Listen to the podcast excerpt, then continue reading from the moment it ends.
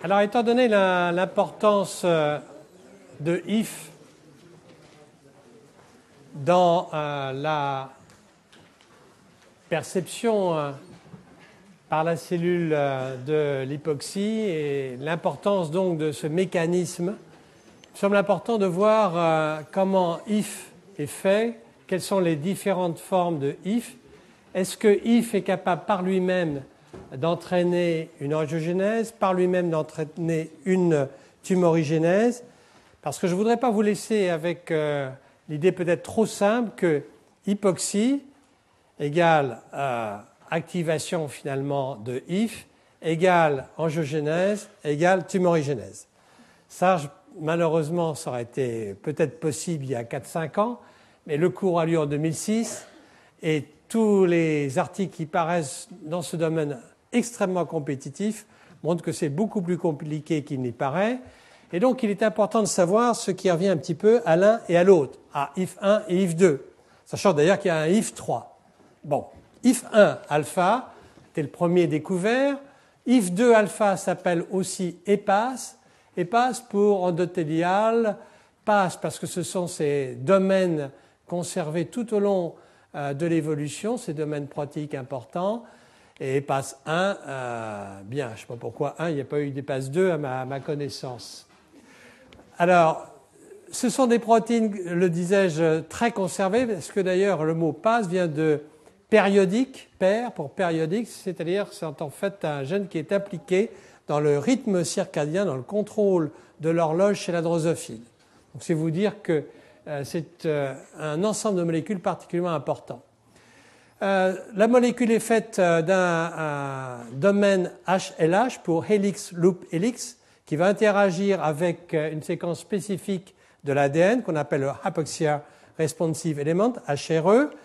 Et vous avez donc ces domaines PAS qui sont importantes pour l'interaction avec les partenaires et notamment avec ARNT, qui est ce facteur de transcription constitutif appelé IF1 bêta. Et d'autre part, vous avez des domaines de transactivation qui vont permettre donc euh, la mise en jeu de l'expression euh, transcriptionnelle de gènes. Vous avez un domaine C-terminal qu'on appelle le CTAD pour C-terminal Transactivation Domain et le N euh, domaine équivalent. Et enfin, le domaine sensible à l'oxygène qui vous est maintenant familier puisque c'est l'endroit de euh, la, des deux prolines qui vont être hydroxylées. IF est induit par l'hypoxie, donc, euh, IF1 alpha et IF2 alpha, ils se lient au HRE, etc. IF3 alpha, on va pratiquement rien en dire, sinon que c'est sans doute un régulateur négatif euh, de la transcription, car ces protéines peuvent s'hétérodimériser entre elles. Et IF3 alpha euh, n'agit pas par lui-même sur la transcription, il n'a pas notamment ce domaine C-terminal euh, de transactivation. Alors la question est de savoir qu'est-ce qui revient à IF1 et IF2. Habituellement, quand on trouve une première molécule, on se dit que la deuxième est moins importante que la première. Je ne sais pas pourquoi, parce que c'est plus simple au moins à mémoriser d'une part, mais parce que si on trouve la première en premier, c'est parce que c'est sans doute la plus importante. Alors nous sommes convaincus au laboratoire, euh, à plusieurs, que if2 alpha est vraiment plus important, ou au moins aussi important que euh, if1 alpha. Mais ce n'était pas évident. D'abord, if1 alpha est exprimé partout, ça c'est vrai, mais à très faible niveau dans tous les tissus. Quand on fait des coupes d'angiogénèse tumorale, euh, eh bien, on voit très difficilement l'expression de if1 alpha. Tandis que if2 alpha est très marqué, et d'autre part, il est très marqué dans certains organes, tels que le poumon, notamment, mais le cœur et les vaisseaux aussi, le foie, le cerveau, le système nerveux sympathique. Donc ils sont tous les deux euh, euh, très largement distribués, mais euh, IF2 alpha dans certains tissus plus que d'autres. Tous les deux ont une similarité de l'ordre de 48 à 50% et tous les deux ont exactement le même domaine de dégradation par l'oxygène. Tous les deux sont régulés post-traductionnellement par les prolyl hydroxylase et l'asparagényle hydroxylase. Ils ont une activation euh, ils ont une activité transcriptionnelle du même type. Ils agissent sur euh, le même HRE, euh, à ma connaissance en tout cas. Et, et c'est donc peut-être pas là qu'il faut chercher, en priorité en tout cas, les différences qui peuvent exister. IF1 alpha et IF2 alpha sont surexprimés dans les tissus du VHL du fait de l'inactivation de la protéine VHL. Ils sont en général de bons marqueurs d'agressivité tumorale, tous les deux. Plus ils sont exprimés, plus la tumeur est angiogénique et agressive. Et donc la question de savoir est-ce qu'ils sont ou non redondants ou est-ce qu'ils ont des effets spécifiques? Alors tout d'abord l'inactivation génique de IF1 alpha. Sachant que euh, l'inactivation génique de IF1 alpha et de IF2 alpha de toute façon létale chez l'embryon de souris en milieu de gestation.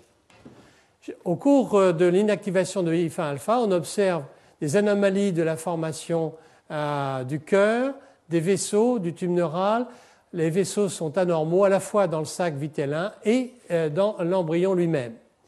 Il y a une réduction de l'expression de VEGF dans les cellules souches embryonnaires qui sont dépourvues de IF1 à alpha et il existe une hypoxie importante dans les tissus anormaux chez l'embryon au cours des cultures embryonnaires. En revanche, déjà, quelque chose qui est surprenant, c'est que lorsque l'on fait euh, on étudie les tissus embryonnaires et qu'on peut les cultiver euh, quelque temps euh, à partir des animaux issus d'embryons dont le gène IF1 alpha a été inactivé, on observe qu'il y a une expression anormale de VEGF. Autrement dit, dans les cellules souches, lorsqu'il n'y a pas encore de tissu, il n'y a plus de VEGF du fait de l'absence de IF1 alpha, mais à un stade un peu plus tardif, il y a vraisemblablement des phénomènes d'échappement et de redondance qui permettent à VEGF de s'exprimer. Donc IF1 alpha égale pas de VEGF, c'est sans doute une équation trop simple, en tout cas en matière de développement. En matière de tumorigénèse, est-ce que euh, l'ablation de IF1 alpha va entraîner une diminution, voire une suppression de la tumorigénèse Alors, effectivement, il existe une croissance tumorale ralentie lorsque, par exemple, on greffe chez la souris nude des hépatomes cellulaires dont le gène IF1 alpha a été inactivé. Toutefois, euh, euh, l'angiogénèse est beaucoup moins euh, réduite que ce que l'on pourrait attendre et d'une manière générale des, tumeurs expérimentales produites avec ce type de stratégie, on pourrait dire que IFA alpha a un rôle relativement démontré dans la tumorigène expérimentale, mais avec, un effet qui est modeste sur la vascularisation tumorale. Autrement dit, if 1 alpha, mais c'est très schématique et je voudrais que vous le preniez avec des, guillemets, if 1 alpha joue un rôle relativement important dans la progression tumorale, mais relativement moins important euh, dans euh, la progression angiogénique. Maintenant, les souris IF2 alpha moins moins ou EPAS 1 moins moins. Alors là, c'est encore plus compliqué parce que là, les phénotypes varient, ils sont moins sévères, puisque les souris peuvent survivre, euh, mais euh, les phénotypes varient considérablement suivant euh, les expériences. Première expérience, la toute première expérience a été rapportée en 1998 par Tian et collaborateurs. Ils ont observé une létalité entre 12,5 et 16 jours. Il n'y avait pas de phénotype vasculaire, c'est un point important, alors que c'est un gène dont on peut penser qu'il est impliqué dans le développement vasculaire. Il n'y a pas de phénotype vasculaire rapporté par les auteurs. Il existait une bradycardie et euh, une diminution du taux de catécholamine euh, chez euh, les embryons. Vous imaginez quand même la difficulté de mesurer cela. et il pouvait être possible de faire survivre ces embryons en injectant des catécholamines. Et ils en concluaient une mort par arrêt cardiaque. Et de fait, je vous l'ai dit à l'instant, euh, EPAS ou IF du alpha est exprimé dans le système nerveux euh, sympathique, dans les euh, cellules euh, qui expriment les gènes responsables de la synthèse des catécholamines. Deux autres, il y en a d'autres encore, phénotypes ont été publiés, toujours secondaires à l'inactivation du IF2 alpha. Dans cette étude de Peng et collaborateurs, on observe euh, là, cette fois-ci, un phénotype vasculaire marqué avec des capillaires euh, qui sont anormalement euh, lâches, des capillaires fenestrés, des cellules endothéliales qui se détachent de la membrane basale, des hémorragies, chez l'embryon dépourvu d'EPAS. Bref, des défauts de remodelage vasculaire extrêmement importants qui seraient responsables finalement de la mortalité précoce. Et puis un troisième phénotype a été décrit par l'équipe de Carmenite en 2002 dans Nature Medicine, avec cette fois-ci une possibilité euh, de euh, survie pour quelques embryons. Et là, ils ont observé un défaut de maturation euh, pulmonaire très peu de temps ou au moment de la naissance du fait d'une anomalie de la production du surfactant pulmonaire. N'oublions pas que EPAS est exprimé de façon très importante au niveau du poumon, qui est évidemment un organe cible pour l'hypoxie majeure. C'est quand même le premier organe qui va permettre de repérer une hypoxie systémique. Donc vous voyez à quoi euh, correspondent ces différents phénotypes. Euh, vraisemblablement, mais c'est toujours ce qu'on dit quand on ne sait pas, vraisemblablement à des fonds génétiques différents, des conditions épigénétiques qui peuvent être différentes. C'est troublant. En tout cas, euh, il y a au moins un phénotype vasculaire qui est net, mais ça n'est pas constant. C'est la raison pour laquelle, euh, au laboratoire, avec euh, là, ce sont donc des résultats non publiés que je vous montre du laboratoire avec Judith Favier, Jean-Marie Gasque, on a fait quelques travaux. D'une part, pour voir, vous voyez ici l'expression euh, de EPAS dans l'endothélium des, des, artères, mais aussi d'ailleurs à un certain niveau des cellules musculaires lisses vasculaires. On voit aussi la formation d'EPAS dans ce type d'expérience au niveau euh, euh, de la jonction euh, sympathique avec les cellules musculaires lisses vasculaires. Et l'idée a été de tout d'abord regarder l'expression des passes dans un modèle simple qui est l'embryon de poulet. Et lors du développement de l'embryon de poulet, EPAS est effectivement exprimé de façon très très nette au niveau des cellules endothéliales, au niveau des cellules musculaires vasculaires qui entourent cette première couronne de cellules endothéliales et au niveau du système nerveux sympathique dans les cellules euh, qui expriment la tyrosine hydroxylase. Et là, il y a un double marquage entre les grains d'expression euh, de, euh, de l'ARN messager des PAS ou IF2-alpha et d'autre part la coloration de la tyrosine hydroxylase. Vous voyez que donc il n'est pas complètement étonnant que dans certains euh, euh, phénotypes de souris dépourvues d'EPAS, il y ait des anomalies de la production de catécholamine. Alors, pour essayer de comprendre ce euh, qui se produit lorsque l'on inactive EPAS, le modèle donc de l'embryon de poulet a été utilisé. Ce modèle est particulièrement euh, enfin relativement euh, simple à étudier par rapport en tout cas aux inactivations compliquées de gènes, dans la mesure où on peut administrer euh, différents produits dans le système vasculaire de l'embryon au cours du développement à quelques jours. Et vous voyez ici l'illustration de cette vascularisation par un colorant vert qui reste à l'intérieur du système vasculaire. On peut utiliser euh, des rétrovirus aviaires, dont je dis tout de suite qu'ils sont complètement inoffensifs. On n'a rien à voir avec euh, l'actualité d'aujourd'hui. Ils ne touchent pas l'homme. Ce sont des rétrovirus qui sont euh, utilisables relativement simplement, qui sont extrêmement puissants, puisque vous voyez ici, avec un rétrovirus aviaire qui est fusionné avec la protéine fluorescente, la GFP, eh bien, tous les tissus euh, sont euh, très fortement marqués. Donc il y a euh, de cette manière-là une stratégie relativement simple qui peut être utilisée pour inhiber, inhiber EPAS. Comment peut-on inhiber EPAS Eh bien, en utilisant en quelque sorte une stratégie de dominant négatif, c'est-à-dire en utilisant la possibilité de tromper ARNT avec un faux EPAS, mais cet EPAS-là contrairement à l'espace naturel qui a ses domaines de transactivation, lui ne veut pas les euh, comporter. Et vous voyez ici que euh, l'utilisation d'un dominant négatif en excès va euh, avec ARNT et empêcher IF1-alpha, IF2-alpha ou les molécules avoisinantes de pouvoir interagir avec l'ARNT. Il n'y a pas de domaine de transactivation, il n'y a donc pas de transcription de gènes. Quel est le phénotype eh Bien, voilà un, autre phénotype in vivo ou in novo euh, que l'on peut observer lorsqu'on bloque et passe. C'est très clair. Il y a euh, une déstabilisation complète euh, de la formation des vaisseaux. C'est un modèle d'angiogenèse particulièrement actif que celui de l'embryon de poulet au cours du développement. Et on observe à ce moment-là des hémorragies. On observe de façon extrêmement marquée euh, ces hémorragies par rapport au euh, rétrovirus qui code pour la protéine contrôle, euh, le GFP.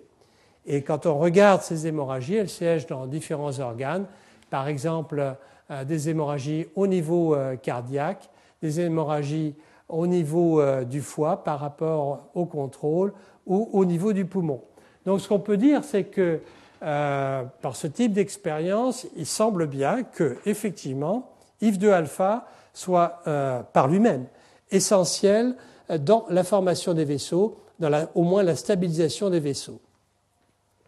IF2-alpha a un rôle important au niveau pulmonaire, comme je l'ai indiqué euh, aussi, et euh, dans cette revue faite par Semenza, qui est un des papes des facteurs de transcription inductibles par l'hypoxie, vraisemblablement il y a une coopération entre IF2 et IF1-alpha à savoir que les cellules endothéliales euh, des artères pulmonaires euh, mettent en jeu IF2-alpha qui va induire la transcription euh, du gène codant pour la pré-pro-endothéline. L'endothéline qui va être ainsi formée va interagir avec les cellules endothéliales des cellules vasculaires pulmonaires adjacentes, des cellules musculaires vasculaires adjacentes, et entraîner une dépolarisation membranaire, euh, mais IF1-alpha est vraisemblablement lui aussi impliqué euh, dans cette dépolarisation membranaire et dans l'hypertrophie euh, qui suit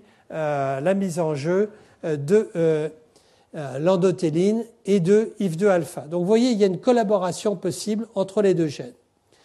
Alors, quel est le rôle de IF2-alpha en matière de tumorigénèse? Eh bien, on a un modèle pour cela qui est euh, maintenant utilisé depuis plusieurs années, qui est celui d'une lignée cellulaire issue de cancers conventionnels du rein. Ces cancers conventionnels du rein, dans un grand nombre de cas, euh, je l'ai dit, ont une mutation inactivatrice euh, de VHL. Donc cette lignée-là, c'est cette lignée 786O qui est donc dépourvue de VHL et D'autre part, dans cette lignée, il n'y a pas d'expression de if1-alpha. En revanche, if2-alpha est euh, exprimé. Alors cette lignée est extrêmement utile puisqu'elle va permettre de euh, comparer les rôles respectifs de if1-alpha, if2-alpha avec des additions, des inhibitions qu'on va essayer de détailler. Et cette lignée peut être euh, transmise, enfin greffée chez la souris et permet ainsi de suivre l'expression euh, des gènes et surtout de voir s'il existe des tumeurs formées. Alors voilà la lignée de base. Euh, cette lignée donc n'exprime pas euh, VHL, c'est une mutation doublement inactivatrice. IF1-alpha n'est pas exprimé, IF2-alpha l'est, et le phénotype, c'est le cancer. Ces cellules sont cancéreuses in vitro et in vivo. Maintenant, si on, on réintroduit euh, VHL, dans ces lignées qui en sont dépourvues, le VHL sauvage, wild type, à ce moment-là, IF1-alpha est toujours supprimé dans ces euh, lignées.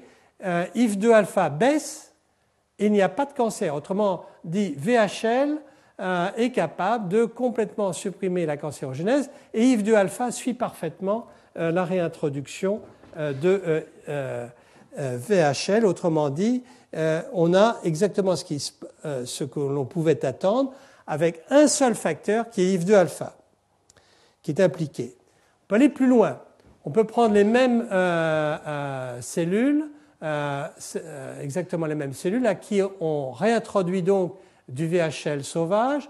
IF1-alpha ne bouge toujours pas. Et cette fois-ci, on va introduire en plus du F2-alpha, mais avec une construction qui est telle que IF2-alpha est impavide en quelque sorte aux variations d'oxygène cellulaire. Ceci simplement mutant euh, IF2-alpha au niveau des sites de prolyl hydroxylation, À ce moment-là, on a une protéine qui est stable, qui est insensible à la proline hydroxylase, et à ce moment-là, il y a euh, un cancer qui se produit.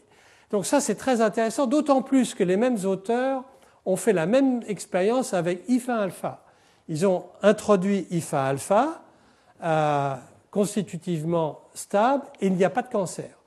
Tout ceci plaide en faveur d'un rôle essentiel dans la tumorigénèse in vitro et in vivo dans ce modèle de cellules à VHL euh, complètement inactivées, d'un rôle primordial de IF2-alpha par rapport à IFA-alpha. Et enfin, on peut euh, terminer, si je puis dire, la série d'expériences. Rien n'est jamais terminé en biologie. Je, retire immédiatement le verbe terminer. Mais enfin, on peut euh, compléter euh, cette série d'expériences en bloquant IF2-alpha, par exemple, avec un, un siRNA, un, RNA d'interférence dirigé contre IF2-alpha. À ce moment-là, on bloque, il n'y a plus de VHL, il n'y a plus de IF2-alpha, et à ce moment-là, il n'y a plus de possibilité de pouvoir avoir des cellules cancéreuses, il n'y a plus de prolifération in vitro et in vivo euh, de ces cellules. Donc, euh, euh, IF2-alpha joue un rôle essentiel, au moins dans cette situation-là, pour expliquer la tumorigénèse. Il y a un autre modèle qui a été plus sophistiqué, mais qui essaye de se rapprocher de la maladie de von Hippel-Lindau in vivo, qui est celui de l'hémangiome caverneux du foie. Vous voyez la difficulté au passage d'utiliser des modèles génétiquement modifiés euh, chez la souris dans la mesure où si on inactive euh, IF1, si on inactive IF2 ou si on inactive VHL sur les deux allèles, c'est-à-dire la combinaison homologue classique, le knockout classique, les souris meurent euh, en milieu de gestation et donc on ne peut rien faire. Donc les gens ont été chercher des stratégies un peu plus élaborées et notamment pour pouvoir essayer de comprendre le rôle de ARNT, IF1 bêta et de IF alpha, IF1, IF2, dans le développement de tumeurs vascularisées liées à l'inactivation de VHL. Au fond, on essaye d'humaniser les souris, si je puis dire, pour la maladie de von Hippel-Lindau. Alors comment peut-on le faire puisqu'on ne peut pas inactiver les deux allèles? On peut prendre des souris où l'un seul des deux allèles est inactivé, donc des souris hétérozygotes, et si on est extrêmement patient, au bout de 15 mois, il y a des tumeurs qui apparaissent spontanément dans le foie, donc il y a à ce moment-là l'inactivation de l'autre allèle qui apparaît dans les cellules hépatiques, et à ce moment-là apparaissent des hémangiomes caverneux du foie. Seulement, il ne faut pas être un postdoc pressé d'avoir, pour avoir des publications. Donc, il y a d'autres stratégies qui ont été utilisées. L'autre stratégie, c'est d'inactiver spécifiquement VHL par l'intermédiaire, je ne vais pas rentrer dans le détail, de ce qu'on appelle l'inactivation conditionnelle, où on peut à un moment donné, où on peut euh, inactiver spécifiquement dans un tissu donné euh, VHL euh, par l'intermédiaire d'un promoteur hépatique qui va inactiver les, les, allèles VHL chez la souris. Et à ce moment-là, ce qu'ils ont fait, c'est qu'ils ont fait donc des souris VHL qui survivent, qui sont prédisposées à faire des tumeurs, elles n'en font pas si on ne fait pas quelque chose d'autre, et à ce moment-là, on va inactiver soit IFA alpha, soit RNT, soit les deux. Vous voyez un peu au passage le type de travail euh, que ceci représente. Quel est euh, le résultat? Chez ces souris dont VHL a été inactivé par cette stratégie, la suppression de IF1 bêta entraîne euh, l'absence complète d'apparition d'hémangiomes hépatiques et de polyglobulie, car ces souris présentent aussi une polyglobulie. Donc autrement dit, euh, si le partenaire essentiel IF1 bêta est inactivé, rien ne se passe, il n'y a pas de développement de la maladie VHL chez la souris. La suppression de IF1 alpha euh, n'a aucun effet sur la formation de tumeurs. Les tumeurs se produisent toujours. Euh, il n'y a pas non plus de modification dans la production d'érythropoïétine, c'est-à-dire que ces souris sont polyglobuliques. Et le VEGF euh, euh, lui aussi n'est pas modifié par la suppression de IFA alpha. Néanmoins, il y a une modification du métabolisme euh, glucidique des cellules hépatiques avec une baisse de l'expression de gènes comme la phosphoglycérokinase.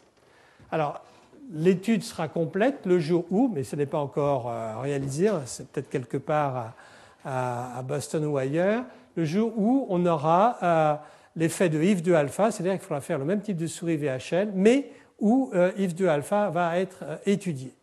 Mais en tout cas, déjà, ce que ça montre très clairement, du fait de la suppression, quand on fait cette comparaison, c'est qu'il y a des effets non redondants de IF1 alpha et du F2 alpha. Et donc, si on voulait schématiser au jour d'aujourd'hui, avec beaucoup de précautions, en fonction de ce qui est publié, mais publié très récemment, croyez-moi, on pourrait dire que IF2 alpha est plus impliqué vraisemblablement dans certaines formes de tumeurs et d'angiogénèse tumorale que IF1 euh, alpha. C'est ce que vous montrent les angiomes caverneux ici, qui se développent euh, lorsque les souris euh, sont inactivées pour VHL, c'est la maladie VHL, ou lorsqu'il existe des souris qui sont inactivées à la fois pour VHL ou pour IFA alpha. L'inactivation de IFA alpha n'a aucun effet, alors que l'inactivation de ARNT a un effet. Il sera intéressant de voir si, en inactivant IF2 alpha, on supprime la, progression tumorale et les hémangiomes caverneux de ces souris. Donc on pourrait dire que l'inactivation génique de IF2 alpha, euh, comme je l'ai dit euh, en tout début, euh, va avoir un, phénotype euh, variable suivant les études qui ont été publiées jusqu'à présent. Ça, c'est le knockout complet euh, au cours du développement. Mais que dans les tumeurs, on va avoir une variabilité sans doute liée aux modèles expérimentaux utilisés. Un rôle tumorigénique me semble clair de IF2 alpha dans le VHL. Ce qui n'est pas parfaitement certains à l'heure actuelle, c'est le rôle que peut jouer euh, IF2 alpha dans d'autres types de tumeurs que euh, les tumeurs liées à la suppression de VHM, VHL, comme par exemple dans les cancers mammaires ou dans les gliomes expérimentaux. Il semble que IF2 alpha est un effet pro-apoptotique dont IF2 alpha va favoriser la destruction, euh, l'apoptose de cellules, en même temps que IF2 euh, alpha aurait un rôle pro-angiogénique. Le rôle pro-apoptotique ferait qu'il y aurait une limitation dans la progression tumorale, je mets tout cela maintenant au conditionnel, et l'effet pro-angiogénique ferait qu'il y aurait néanmoins euh, une composante angiogénique dans ces tumeurs expérimentales. Autrement dit, on aurait un phénotype en quelque sorte composite, complexe, mais il y a quelque chose à tirer de cela. D'abord, c'est que c'est plus compliqué qu'il n'y paraît, que deuxièmement, ça dépend euh, du type de tumeur, ça c'est sûr. Que troisièmement, la manipulation euh, génétique de IF1 et de IF2, comme ceci est proposé ou a été proposé pour faire de la pro-angiogénèse ou de l'anti-angiogénèse, suivant qu'on veut forcer IF1, IF2, suivant qu'on veut bloquer IF1, IF2, est quand même quelque chose qui euh, reste pour l'instant, à mon avis, difficile, dans la mesure où, suivant le contexte, vous avez des résultats euh, variables, difficiles à interpréter peut-être aujourd'hui, mais nous incitons à une très grande prudence. Euh, on ne peut pas dire aujourd'hui que la stratégie IF est une bonne stratégie pour faire de la pro-angiogénèse, connaissant un petit peu la littérature de la tumorigénèse. C'est toujours les deux faces du Diogenus, hein, l'angiogénèse pro et anti. Et d'autre part, c'est pareil. On ne peut pas dire que bloquer euh, l'angiogénèse en bloquant IF soit quelque chose qui soit euh, euh, non dénué éventuellement euh, d'effets indésirables et surtout sans doute difficilement prévisibles au jour d'aujourd'hui. Ceci pour dire donc que les, les relations entre oxygène et angiogénèse sont délicates à comprendre, car non seulement vous avez l'oxygène qui intervient pour l'activation de HIF, mais vous avez aussi des mutations oncogéniques qui interviennent pour stimuler la, disons, l'activation de HIT de façon euh, directe ou indirecte, des facteurs de croissance qui agissent aussi, des mutations de suppresseurs de tumeurs qui vont se surajouter, et l'ensemble va entraîner finalement euh, une prolifération cellulaire, une hypoxie du micro-environnement et euh, l'activation de HIT, sans compter qu'il est possible qu'un déficit en fer intracellulaire, en tout cas c'est une possibilité que soulève Radcliffe, joue un rôle dans euh, la progression tumorale. Et donc les mutations oncogéniques qui peuvent être euh, ces oncogènes comme RAS ou SARC, ces facteurs de croissance qui peuvent être comme l'insuline ou l'insuline grosse facteur de type 1, le GF, et les suppresseurs de tumeurs qui peuvent se surajouter. Ce qui fait qu'à l'heure actuelle, on est finalement dans un schéma extrêmement simple de baisse de la pression partielle d'oxygène, stimulation de l'activité transcriptionnelle de HIF, angiogénèse, Il ne faut pas oublier toutes les autres influences qui agissent en fin de compte sur l'état d'hydroxylation du HIF, sur les facteurs de croissance vasculaire. Il ne faut pas oublier non plus que tous ces facteurs peuvent entraîner d'autres effets qui restent encore à découvrir. Alors je voudrais terminer enfin euh, ce cours par euh, la respiration euh, cellulaire au niveau de la mitochondrie et l'implication de cette respiration cellulaire dans, lorsqu'elle est perturbée, la tumorigénèse. En effet, nous profitons ici, si je puis dire, d'une série d'affections héréditaires qui ne sont pas fréquentes mais qui sont extrêmement intéressants sur le plan de leur compréhension et euh, que nous avons euh, euh, étudié. Je dis nous, c'est notamment l'équipe de Xavier Jeunmaître avec Anne-Paul Jimenez, Judith Favier, et d'autre part l'équipe de Brousset HEGP avec la formation d'une cohorte qui vient appuyer les travaux que je, vais vous décrire. Alors qu'est-ce que c'est que les paragangliomes héréditaires? Ce sont des tumeurs qui sont issues des cellules euh, dérivées euh, de la crête neurale et qui siègent dans différents organes du corps, comme par exemple le corpuscule carotidien. lorsque les tumeurs ne sont pas secrétantes, on les appelle les chémodectomes. Au niveau du, glomus, euh, au niveau des, de la médulaire de la surrénale et un certain nombre de ganglions extrasurrénaliens peuvent être euh, euh, affectés par ce qu'on appelle des gangliomes, des paragangliomes. Alors ces euh, paragangliomes sont héréditaires dans environ 30% des cas, et lorsqu'ils sont héréditaires, on les observe à un âge plus précoce que les paragangliomes sporadiques. On les observe souvent à des sites multiples. la transmission de l'affection se fait de façon autosomale dominante avec une pénétrance incomplète il existe souvent ce qu'on appelle une, euh, empreinte génétique euh, euh, maternelle et trois gènes sont impliqués dans les paragangliomes héréditaires. Trois gènes qui sont en fait trois sous-unités d'une protéine mitochondriale qu'on appelle la succinyl déhydrogénase. Alors, nous allons voir en quoi des mutations sur l'une ou l'autre de ces sous-unités peut entraîner des tumeurs euh, dans la mesure où euh, il va y avoir une mauvaise euh, perception de l'oxygène intramitochondrial cellulaire, une angiogénèse accrue et aussi, mais les deux ne sont pas obligatoirement liés de façon simple, une tumorigénèse. Ces paragangliomes sont des tumeurs extrêmement vascularisées au niveau donc du corpuscule carotidien, au niveau de la médulo-surrénale. Ce sont des tumeurs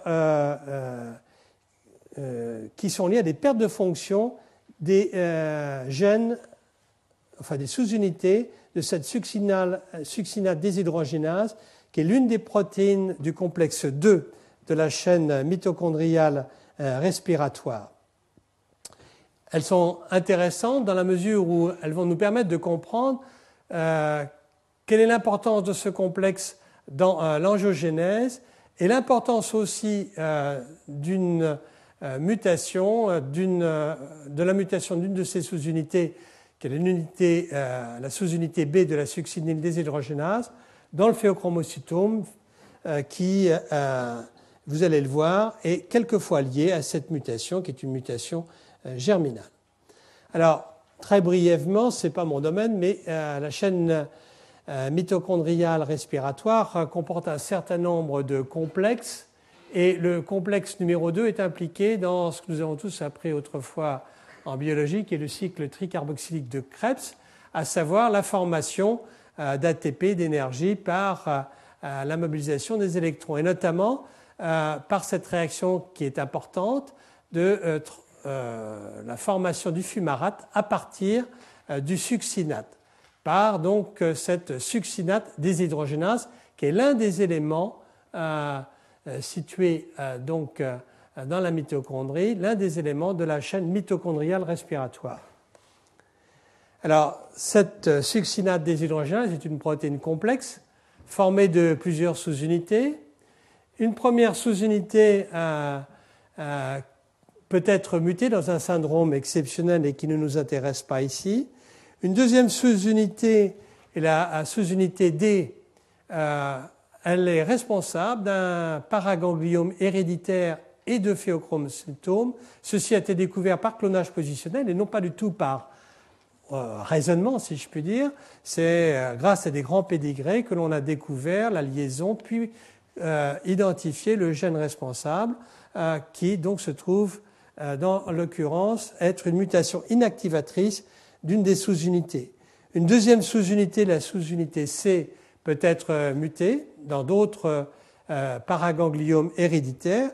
Et la troisième sous-unité, la sous-unité B, est aussi mutée euh, et euh, sa mutation entraîne de nouveau des paragangliomes héréditaires et aussi possiblement des phéochromocytomes, donc des anomalies euh, malignes, enfin des tumeurs malignes de la médulo surrénale.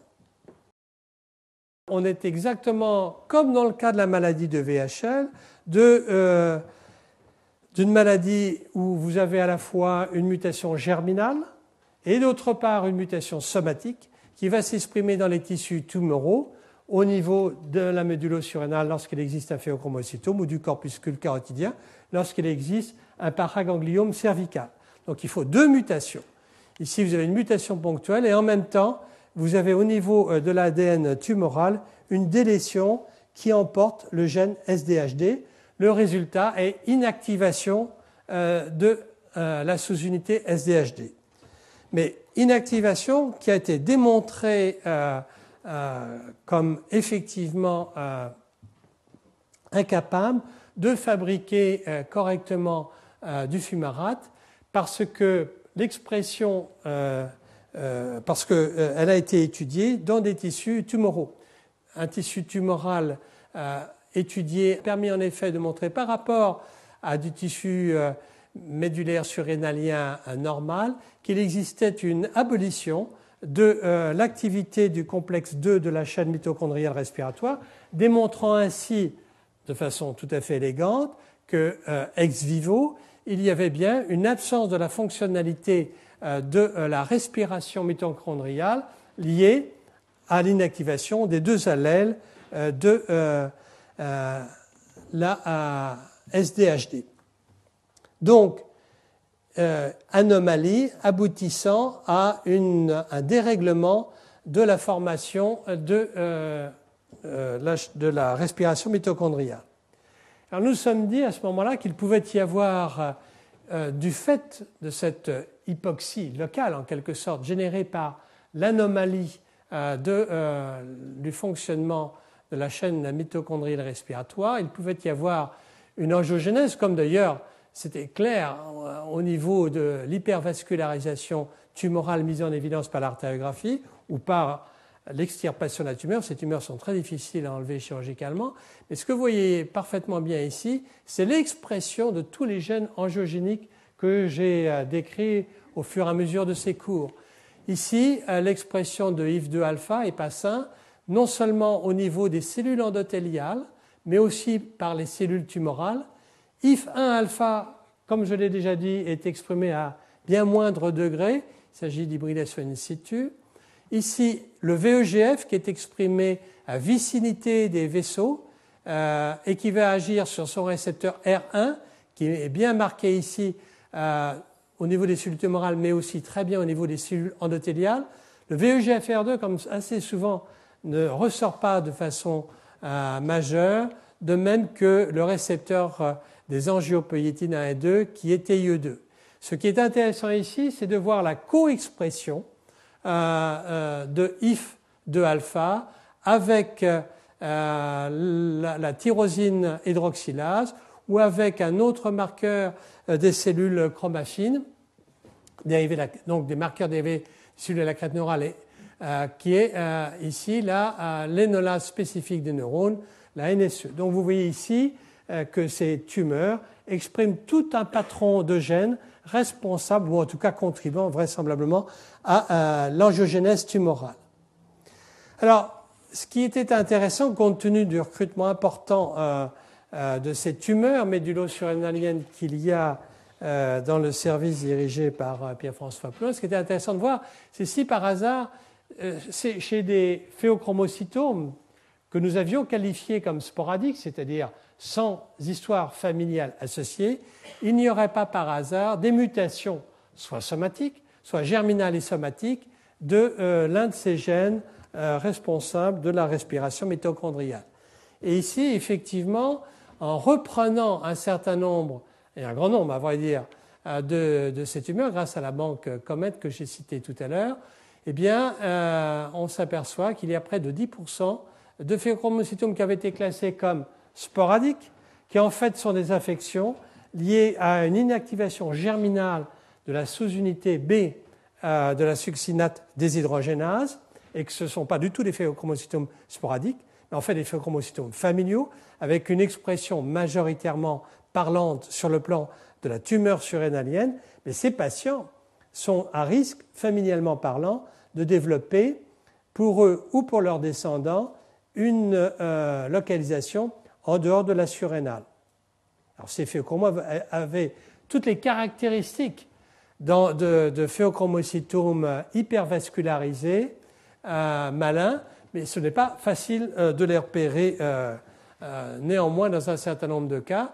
Et donc ici, dans cette, euh, euh, dans cette étude qui est issue, sans doute des études les plus importantes qui soient, vous voyez que 10% des phéochromocytomes appelés euh, sporadiques sont en fait des phéochromocytomes familiaux, ce qui a comme conséquence, bien entendu, de faire une surveillance tout à fait particulière. Ces patients risquent de développer des récidives, un autre site de localisation, et ces patients doivent doivent être reconvoqués pour pouvoir avoir euh, une étude génétique particulière et un conseil génétique euh, de façon à pouvoir euh, entreprendre, le cas échéant, une étude familiale et repérer les patients porteurs de la mutation et donc d'entreprendre une étude et un suivi particulier.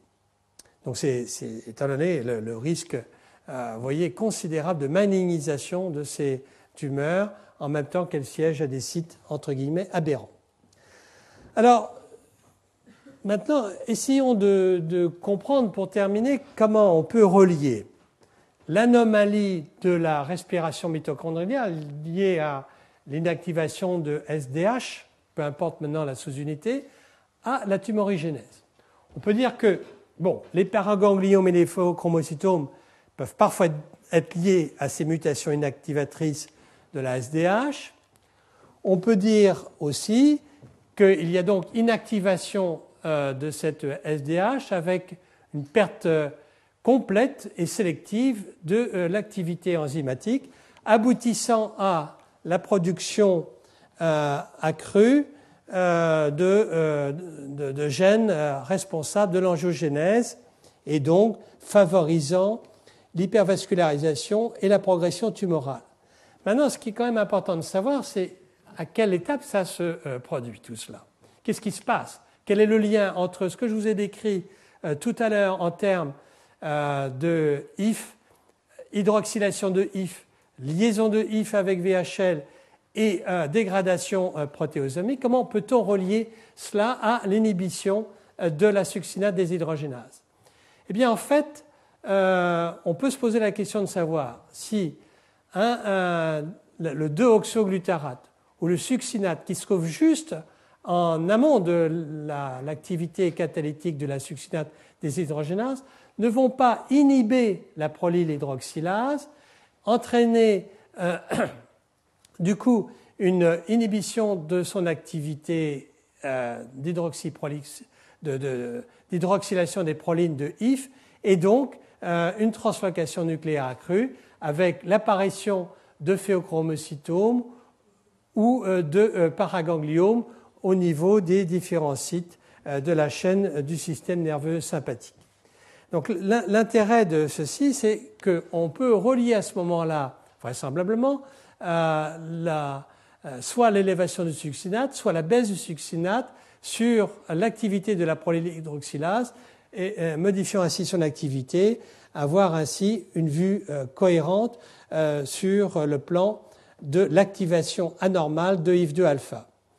Alors, une étude a été réalisée et publiée tout récemment euh, par l'équipe de Pierre euh, Rustin, Brière, Favier, etc., montrant que lorsque l'on mesure euh, par chromatographie le, le succinate, l'alpha-acétoglutarate, en fait, on voit que c'est l'augmentation du succinate par lui-même qui est retrouvée dans les tissus tumoraux ou dans les cellules, plus exactement dans les cellules fibroblastiques euh, où l'on reproduit cette mutation de SDH et qui est vraisemblablement responsable par elle-même euh, de euh, l'inhibition de l'activité de la prolyl hydroxylase. Donc le schéma est le suivant. augmentation du succinate du fait de l'inhibition de l'activité de la succinate déshydrogénase, inhibition de la prolyl hydroxylase. À ce moment-là, IF1 qui normalement ne siège pas dans le noyau, euh, qui est purement cytoplasmique et d'ailleurs très difficile à repérer, du fait de l'inhibition de la prolylhydroxylase, du fait de l'augmentation du succinate, euh, va se trouver localisé dans le noyau. Il va interagir avec ARNT et entraîner la transcription. Maintenant, si on rajoute euh, du l'oxoglutarate pour essayer de rétablir l'équilibre de façon à permettre de nouveau l'activité de la prolylhydroxylase euh, et donc de permettre l'hydroxylation de IF, eh bien vous voyez très bien que IF à ce moment-là est de nouveau euh, hydroxylé et dégradé euh, par euh, l'adjonction du 2-oxoglutarate dans cette étude en culture cellulaire. Donc, il reste maintenant à comprendre, et tout n'est pas expliqué, mais il reste maintenant à comprendre comment on peut passer d'une euh, inactivation de la succinate des hydrogénases, d'une augmentation euh, intracellulaire du succinate, d'une inhibition de la prolylhydroxylase, d'une augmentation de IF2 à, la tumorigénèse et l'angiogénèse, comme je l'ai indiqué tout à l'heure. On commence à avoir des arguments dans la mesure où IF2-alpha est en fait un gène, euh, en tout cas, très fortement impliqué dans la tumorigénèse, au moins dans la maladie de von Hippel-Lindau.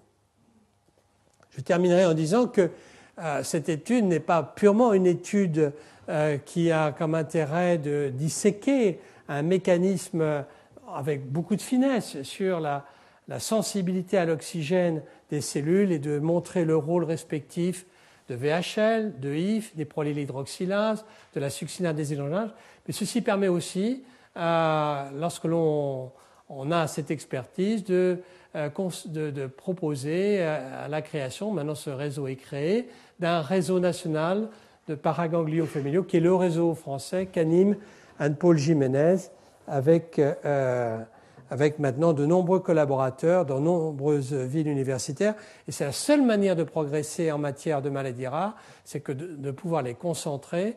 On les, on les concentre d'une part dans certains sites d'expertise médicale, chirurgicale, génétique, mais aussi grâce au net, on peut arriver maintenant même si les gens sont éloignés, à faire bénéficier euh, les patients de ce type d'informations.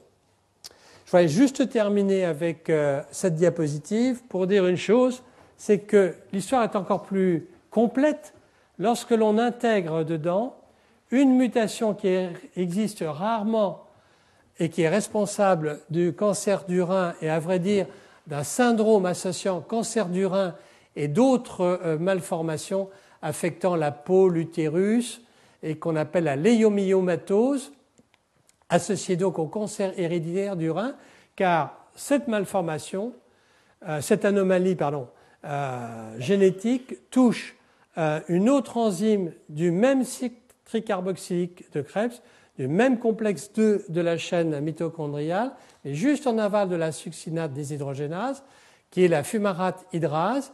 La fumarate hydrase convertit le fumarate en malate. Or, l'inactivation de la fumarate hydrase, de nouveau un allèle, l'autre allèle muté euh, par, mutation somatique, aboutit à, donc une surexpression de IF1-alpha et de IF2-alpha et des gènes cibles de IF avec de nouveau euh, euh, une inhibition compétitive de la prolylhydroxylation de IF et donc le même phénotype ou un phénotype proche. Je ne voudrais pas dire le même phénotype parce que les paragangliomes peuvent avoir, mais rarement, des cancers du rein. Et à l'inverse, les, patients porteurs de cette anomalies génétiques, à ma connaissance, peut-être que ça existe, mais enfin, non pas de paragangliome. Mais néanmoins, on a au moins en termes de compréhension de l'ensemble de la perception de l'oxygène par la cellule et de l'importance de la respiration mitochondriale, euh, on a un mécanisme qui est euh, tout à fait euh, similaire et que je résume ici. Vous voyez que le cycle de Krebs, en quelque sorte, se rattache à, l'activation des facteurs de transcription inductifs par l'hypoxie, IF1 alpha, IF2 alpha. la succinate déshydrogénase, quand elle est inactive, la fumarate hydrase, quand elle est inactive, entraîne une anomalie euh, euh, de la formation d'hydroxyproline sur euh, IF et donc une augmentation de l'angiogénèse, une formation accrue de une propension à former des tumeurs. Simplement, et ce sera mon dernier mot, c'est toujours un peu plus compliqué, sans doute. Il y a d'autres possibilités, puisque là, je vous ai montré qu'une petite partie des choses. Les autres possibilités, c'est que l'augmentation euh, du succinate et du fumarate pourrait parfaitement inhiber d'autres enzymes que la prolyl hydroxylase euh, impliquée dans euh, l'hydroxyprolination de IF, que d'autre part, ces enzymes, succinine déshydrogénase et fumarate hydrase, peuvent avoir d'autres substrats euh, que euh, ce que je vous ai rapporté. Je ne vous ai pas parlé du rôle de la troisième isoforme des prolylhydroxylases qui joue vraisemblablement un, rôle important dans l'apoptose et donc dans la progression euh, tumorale de façon indépendante du système IF. Ceci pour dire que ce que je vous ai montré, c'est l'état actuel des connaissances, mais que certainement l'année prochaine, ce n'est pas pour embrancher sur un nouveau cours, mais que l'année prochaine, il y aura encore d'autres euh, données nouvelles à vous rapporter. Si on reste dans ce sujet-là, qui manifestement, en tout cas, vous a intéressé, je vous remercie de votre fidélité.